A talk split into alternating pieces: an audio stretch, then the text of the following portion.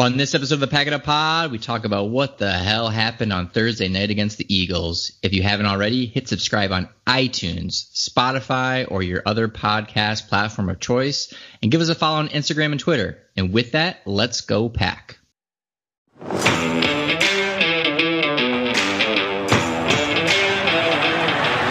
to air it out. Rodgers does this better than anybody. End zone.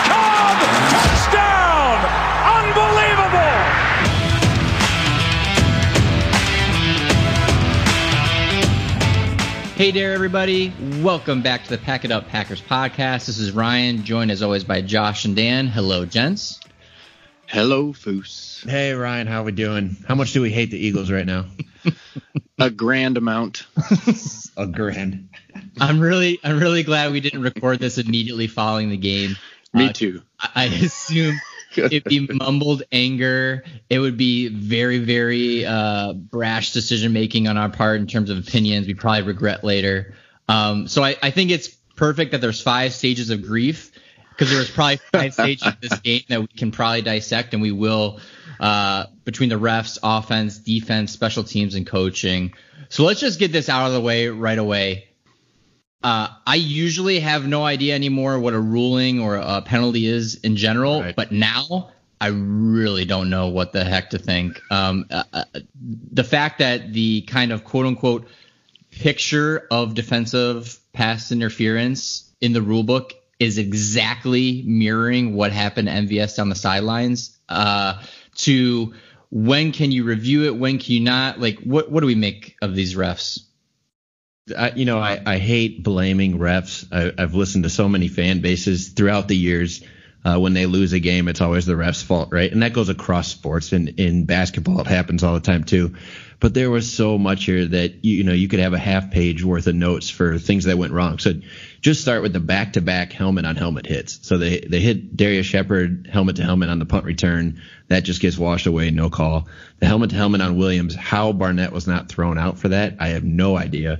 I mean, prayers up to Jamaal Williams, hoping he's okay. It looks like he's going to be fine. Um, but that was scary. I mean, as much as I love football, seeing a guy go down like that still makes my stomach turn, and it just hard to recover from that type of, of play.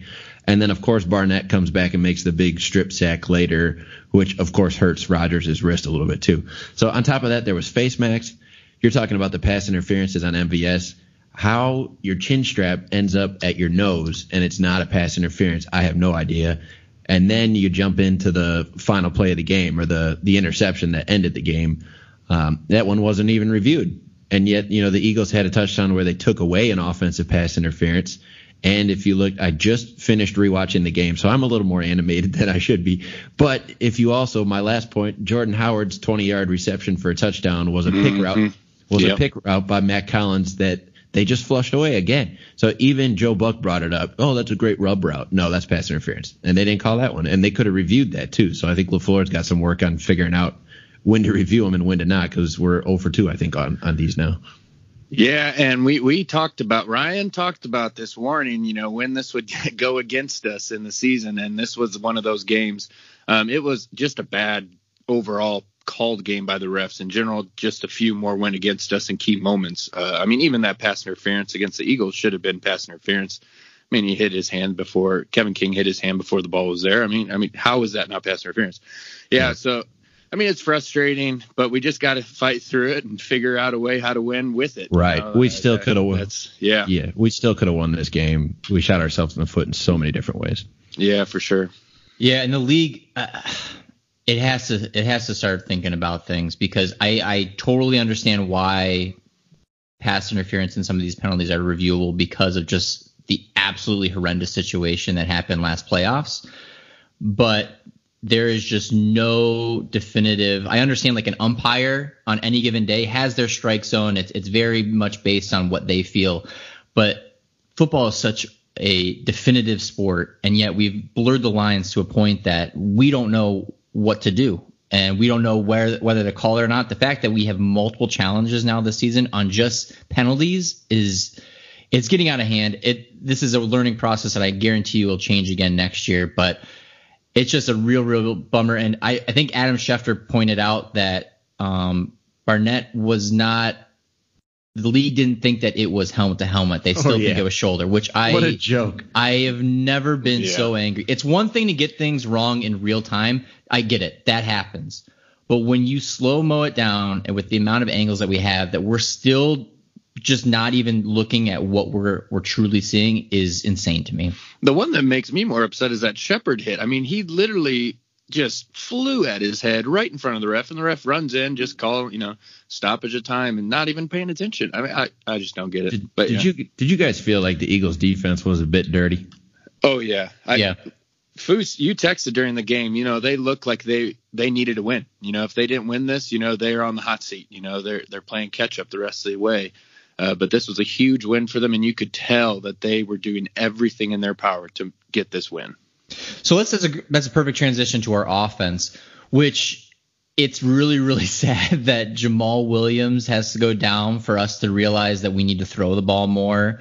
Uh, that we start getting everybody involved as soon as Adams goes down. But what do we make of this offense? I know that the goal line situation is about to come up, uh, which we all were just thinking irrational thoughts at that point. But what do we make of this offense? Is this open the door for us to, you know, start getting to our gameplay of passing more? Are we still worried? What are we feeling? Yeah, I thought you know once again our scripted plays lead to a touchdown. And how quickly we forget because we lost the game, but we were up ten nothing and feeling pretty good at one point, right? Uh, so that's three straight games with an opening drive touchdown. I think Rodgers looked great. He was running and throwing to tight ends and running backs. What did he have? About 40 yards rushing. He was our leading rusher for the day. He looked like he was 25 years old all over again. And uh, we were right on the button with Davante. I had no idea Josh's prediction of what was it nine nine Nine hundred forty for Yeah, two touchdowns, but and he he should have had the two touchdowns, but I digress. I think the offense looked nice. The running game, you know, Aaron Jones is not having that breakout year that I don't think it was just the Packer fan base. I think league wide there were some expectations that Aaron Jones becomes, you know, a top 15 running back, and I'm just not seeing that out of him. Yeah, uh, I completely agree with everything you said. Rodgers looked to be his old self, um, and and he was he wasn't t- holding on to the ball every play. He was hitting the you know drop down, uh, whatever they're called routes. Uh, Yeah, people. yeah, but you know he was hitting them a little late, but he was at least finally throwing them. Yeah, he was finally getting it to him and making it making it so they could get it in motion and make a play out of it instead of the defenders on top of them and they Right. you know only get two yards out of it. Um, they're also I, I really liked what they were doing with the play action this game, which was funny because we didn't really run the ball, but the Eagles were just falling for the play action very well. Uh, Aaron Rodgers was carrying it out awesome, and then normally hit people on the back end with quick out routes uh, consecutive times. Yeah, this all came down to red zone production, right? I mean, we had we had field goals instead of touchdowns, and when that happens in the NFL, you're opening the door to losing the game. So, in the red zone, Rodgers he did miss a couple throws. Uh, Jimmy Graham had that one hander on fourth down in the fourth quarter to tie it, and quite frankly, that's why you're getting 10 million a year. I'd, I'd expect him to pull that in, and I know he would say he's frustrated as well, but he has it in his hand, and then I think it bounced off his hip or his knee on the way down. Um, you know, we just could not convert in the red zone, and that was the difference here. Yeah, and Alex Light had to come in and honestly was What do you awful. think of him? Yeah, He was awful in the run game. Pass game, honestly, wasn't that bad. Uh, I think he only had one pass uh, contested uh, from his side, but the run, he was awful, just Yeah. getting pushed back consistently. even on the pass, they had pressures. Rodgers was just aware of it and stepping out of that rusher's True. lane. So yeah, I, I was wondering if you caught that too. I, I didn't see it until I rewatched the game, but Light did not look good. So Yeah, hope- and and the fumble, the fumble by Rodgers, man, that play made me so mad because Marcedes Lewis was motioning to the same position he was supposed to block, but they wanted him to pull and do a, a pass rush pull block, and he was out of position. And if he was on that side, that play would have never happened. It probably would have just been thrown away. Well, so I have a different take. Uh, Maybe you still agree with this piece of it. Is it was a play action fake again, right? Rodgers steps up. He sees the rush at the last minute, and he should know he's got a tight end on one of the top pass rushers for the Eagles. So he should be aware of that pass rush coming from his backside. He steps up. I thought he held on to it for a second too long. He was trying to let something develop 50 yards downfield instead of either rushing out, running out of the pocket or dumping it off. I think I thought that one was on Rodgers. Yeah, we'll disagree yeah, on that one. and this kind of starts bleeding into the coaching section because um, I think the part that frustrated me the most is that Eagle secondary was was non-existent. We could have done anything in our our we wanted to and it felt like we still were going back a little bit at the rushing, but then we'd also do these kind of like jet sweeps and let's get tricky with it. And it just seemed like we could have just gone out and done what we needed to do. The amount of times that whether it was Adams or MVS or even Geronimo for that matter caught it and had five yards of space was unreal. Like the amount of out routes towards the, you know, just go to the outside, catch it, get out of bounds for another 10 yards. We're good to go. And that brings us back to this kind of goal lines situation, I think we had six plays within five yards. I think Steve Young brought it up on one of the shows that, hey, you can be really, really frustrated about that, but understand that this is a complete anomaly. And uh, it kind of clicked at that moment of if you give Rodgers, and it doesn't matter who's playing running back, it doesn't matter who his wide receivers are, if you give him six plays inside the five, he's going to score a touchdown. This right. is this is the one moment in his career that it just didn't work out. And you know the run pass option on I think it was third down was just a really really weird play, and it, it looked like Graham stopped and didn't go to the corner like he should have. It just was it, it broke down. So the one kind of run option that they had, it, it didn't play out how they wanted. So kind of leading into that LaFleur conversation, I think he's the right coach for the Packers. I almost think that he overthinks it. Like he comes in and the mm. first time being a head coach, the pressure, the amount of times he goes to the podium after a game, whether they win or lose, and takes all the blame.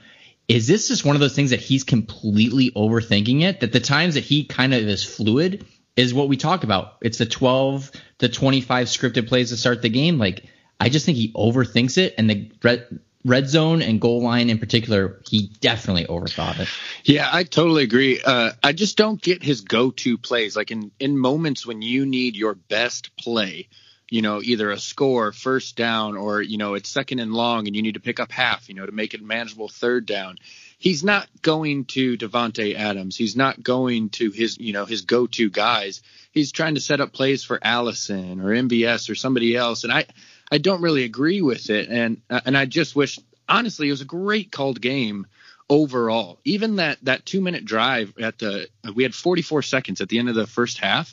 All we did was run streaks down the field. Every single play was streaks down the field, and Rodgers and the wide receivers making plays. Simple, yet it worked. And you know, I just don't get when when the moment gets hot, uh, he calls a weird random play that we've never run before. I mean, I just don't understand it. Yeah, I think I don't know if it's overthinking it. I would just say the adjustments I'm I'm expecting him to get better at uh, as he's coached more games in the NFL. And the running stuff, you know, hindsight's 2020. Obviously, we can look back and say we should have ran the ball, but Aaron Jones averaged 1.6 yards per carry. There were quite a few plays where he got lit up in the backfield for a loss of three or four, and I think mm-hmm. a piece of that was probably Alex Light not playing well at all. So I understand the lack of trust there, but Josh, to your point, the the final uh, Packer offensive play, right? They have Darius Shepherd try to run a rub route, yeah, essentially set a pick for MVS. So yeah. you're trusting this rookie that's you know what has he gotten all year? Maybe 30 snaps, and you're yeah. trusting you're trusting him to perfectly execute a rub route. Which here's a surprise, he didn't. Yeah. Why why wasn't that Geronimo? Why wasn't that Jimmy Graham? Anyone, put, yeah. Put someone a little more veteran to make sure they get MVS's defender off of him. Yeah, exactly. And that was one of the things too was the the rapid reaction on Twitter of oh my god look how open he was in the corner if he would have just waited two seconds longer but when he's throwing that ball he thinks that he has the opportunity to undercut him and was it the best decision no but at that point we didn't have a wide receiver that was open um, and I also think that the chances of him throwing that it being a low ball while he's getting wrapped up and it deflects up to an Eagles defender mm-hmm. is just like the chances of all that happening again are, are crazy as well. So it, yeah. it's just you can you can nitpick all you want, especially when you're reviewing tape at half speed, but in the moment with game time speed, it's just it's not possible at this point. Rodgers definitely he his timing is still weird. He either holds it too long or he, he yeah. forces it we still need to work through that, which is not good for us heading to week five. But Uh, I think it was a little bit of overreaction offensively. Hey, but we yeah. wanted a we wanted a breakout game from specifically Aaron Rodgers, and we called breakout 300 yards and three touchdowns, and he had 420 something, 422 two touchdowns and plenty of opportunities for that third. So I think we saw more of the Rodgers we're hoping for, and it, it gives me a lot more hope for the next 12 games that the offense will pick it up. Yeah, and where the team's head is, is I'm really liking too after this loss. You know, everybody's saying, you know what, you know, you know, we are a good team, and if we win this game, we're a great team. You know, you have to win games like this to become a great team. You know, they're they're figuring it out, they're putting it together, and they're confident that they will, and I I am too. Yeah, games where things aren't going your way, the great teams still find a way. Take the Patriots, for example, today. You know, we're, we're recording this on Sunday night. They beat the Bills 16 10 in just an ugly game, right?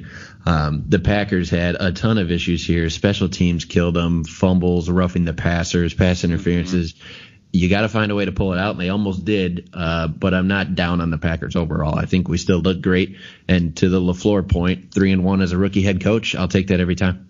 Yep, for sure. So let's talk about the defense, which I think was the the topic of social media on Thursday night. Um, there was a panic in the air in terms of, oh my God, this defense is a fluke. How could we believe that we finally had a defense? And, and I mean, if you look at the stats, the difference is, I mean, if you're looking at total yards, Vikings 421 with nearly 200 rushing. Broncos did 310 with 150 yards rushing, and the Eagles were at 336 with 176 rushing. All those numbers are pretty much the same, and the Vikings were way worse. But you're talking talking about four turnovers against the Vikings, three turnovers against the Broncos, zero against the Eagles, seven sacks combined between the Broncos and Vikings, zero against the Eagles. This defense is very front and back heavy. The middle is soft, no doubt about it, and they rely so heavily on the sacks and you know turnovers and we didn't get either one, and that's the big difference in this whole thing. Yeah, the first the first uh, the first half, honestly, they played pretty good. They just were dealt an awful hand consistently.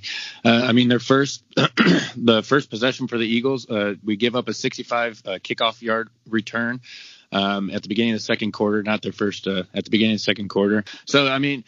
They, they were dealt a bad hand multiple times. Even the kick out of bounds by Crosby, uh, they got started on the 40. Um, mm-hmm. You know, I mean, just time and time again, they were given a shorter field. And on that yeah. same on that same drive that Mason Crosby kicked it out of bounds, uh, that roughing the passer by Kenny Clark, which was roughing the passer, we spot him another 15 yards. The the reason Wentz had three touchdowns but only 160 yards was between special teams and some bad penalties. We kept spotting them opportunities. So I'm I'm not down on the defense as much, except for the running game, which I want to get into at some point here. Yeah, the average starting field position for that first half and those three touchdown drives were the Packers 37.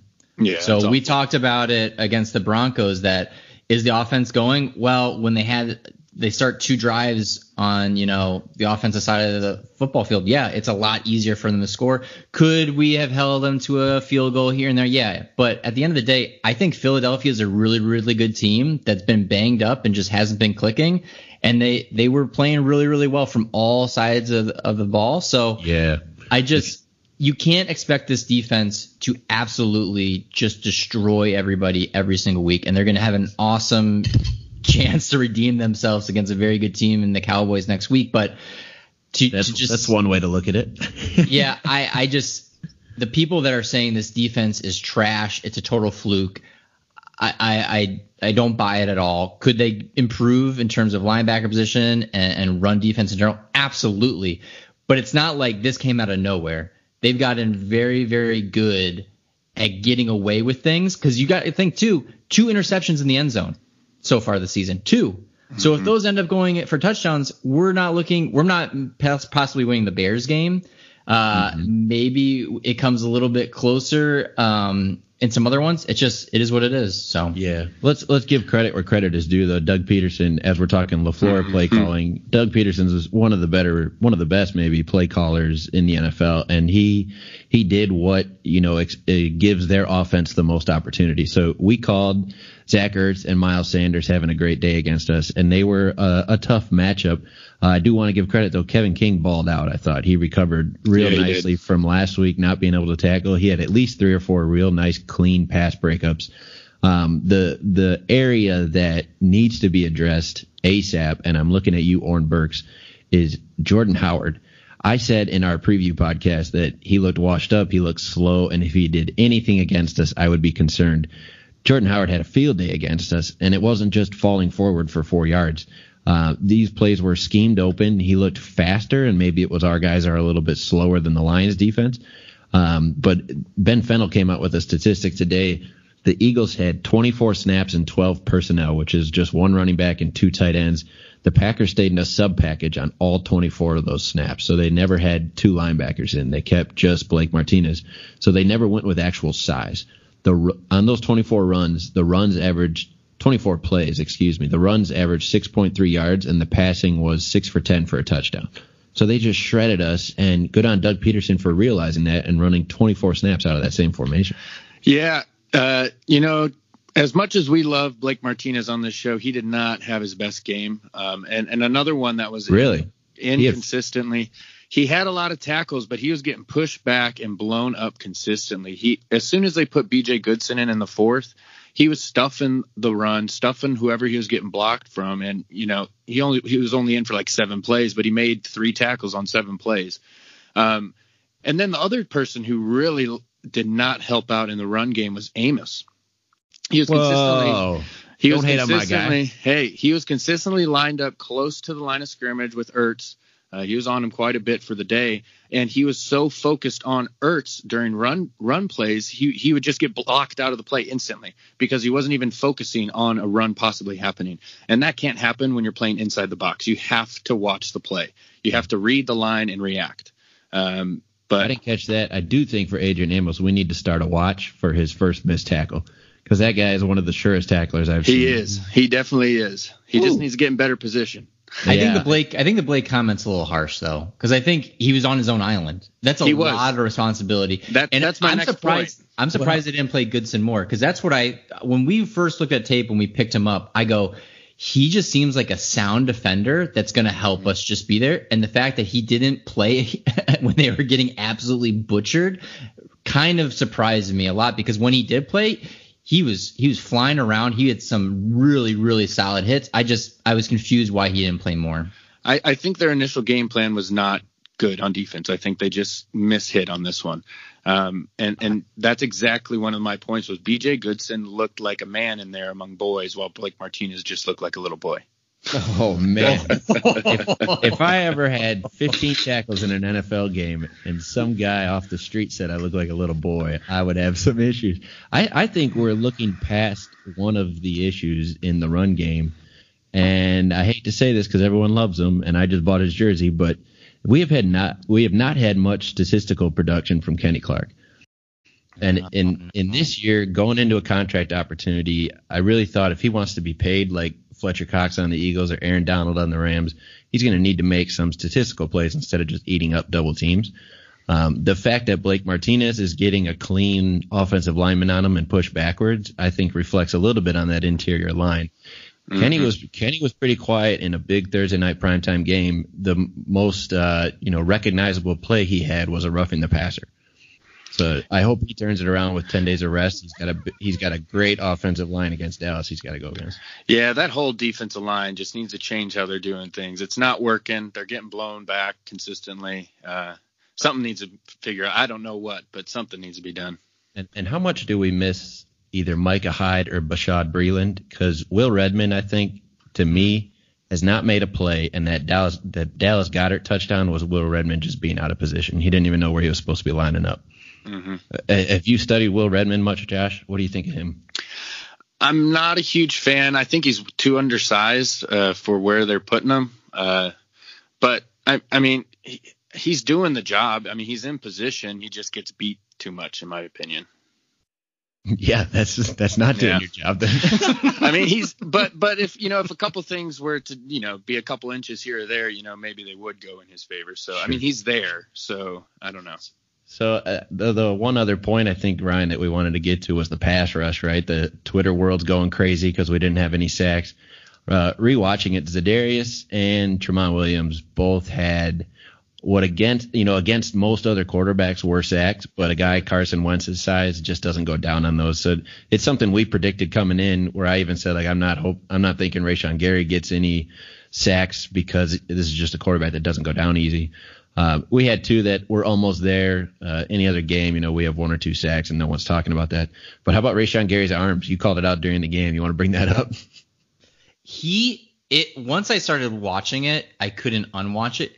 His arm speed is about five times faster than his leg speed. Yeah. Like he, you know, in Dumb and Dumber when he's sitting, Jim Carrey's sitting in the car and he like does the arm motion to make it look like he's running. That is Gary on every pass rush where his yeah. arms are just going like crazy, but it's like, buddy, you got to get the legs moving at the same time. I know. Like it's just like he he he makes first contact with the O line and it's just like he doesn't get the drive. Like his feet stop. It's it drives me absolutely crazy watching him. It's like a really bad karate fighter or something that's doing all these moves on his own, and then he gets in the ring, he gets into the actual hand to hand combat, and he gets chewed up. Because I, I feel like it's just a bunch of wasted motion, and I'm no pass rush expert on hand placement and all that, but he, you're right. As soon as you said it, I started watching. He pumps his arms at 100 miles a minute before he's ever engaged with the tackle, most of the time, right? And then once he is engaged, it's like the arms stop, and he's just kind of he's still a hustle guy from that point out. But I don't know what's going on with the arms there, but uh, something to keep track of. It's fun to watch for sure. You know, you know, I wanted to make another point on our rush defense. You know, I think teams are finally starting to figure out that Preston and Za'Darius Smith are setting the edge, and you can't get around them very easily. Uh, so most of the hmm. teams aren't attacking the edge as much, uh, which sort of cuts out our our strength at linebacker and safety because they're fasting at getting to the edge. Um, they're not as great and being strong in the middle, and that's where teams are attacking us. And I I just don't know what a fix would be for for stopping it up the middle, other than Kenny Clark just stepping it up a little bit. No, I yeah. completely agree. I also think it does like I think we underestimate how much pressure and how much kind of um, pace the defense brings. I think they just look tired, to be honest with you. I, Za'Darius, you know, he had knee issues that he was questionable. I think that we're going to see they're going to have quite a test, but I think we're going to see a little bit more speed with some rest. Um, I just don't think they were 100% there. So let's kind of turn over this this thought. We're three and one. Um, and I'm just going to throw this out there, and I know it's probably going to sound like I'm just downplaying everything, but I think I came into the season with this thought of it was going to be a kind of a stepping stone season. I wouldn't, you know, fully come out and say it was a rebuild, but I thought that we were really a year away from a prime run. Um, it being the first year with LaFleur, kind of getting these defensive pieces in the mix. I thought next year was going to be our push. But to be three and one uh, and to know that that one loss we probably should have won, I feel really good about this season. And I think we had all kind of went out around the room and thought 11 and 5, 10 and 6 was where we were going to end up, which means we have to go 7 and 5 the remainder of the way. And looking at who we have to play, I, I feel really confident about that too. So, how do we feel about moving forward?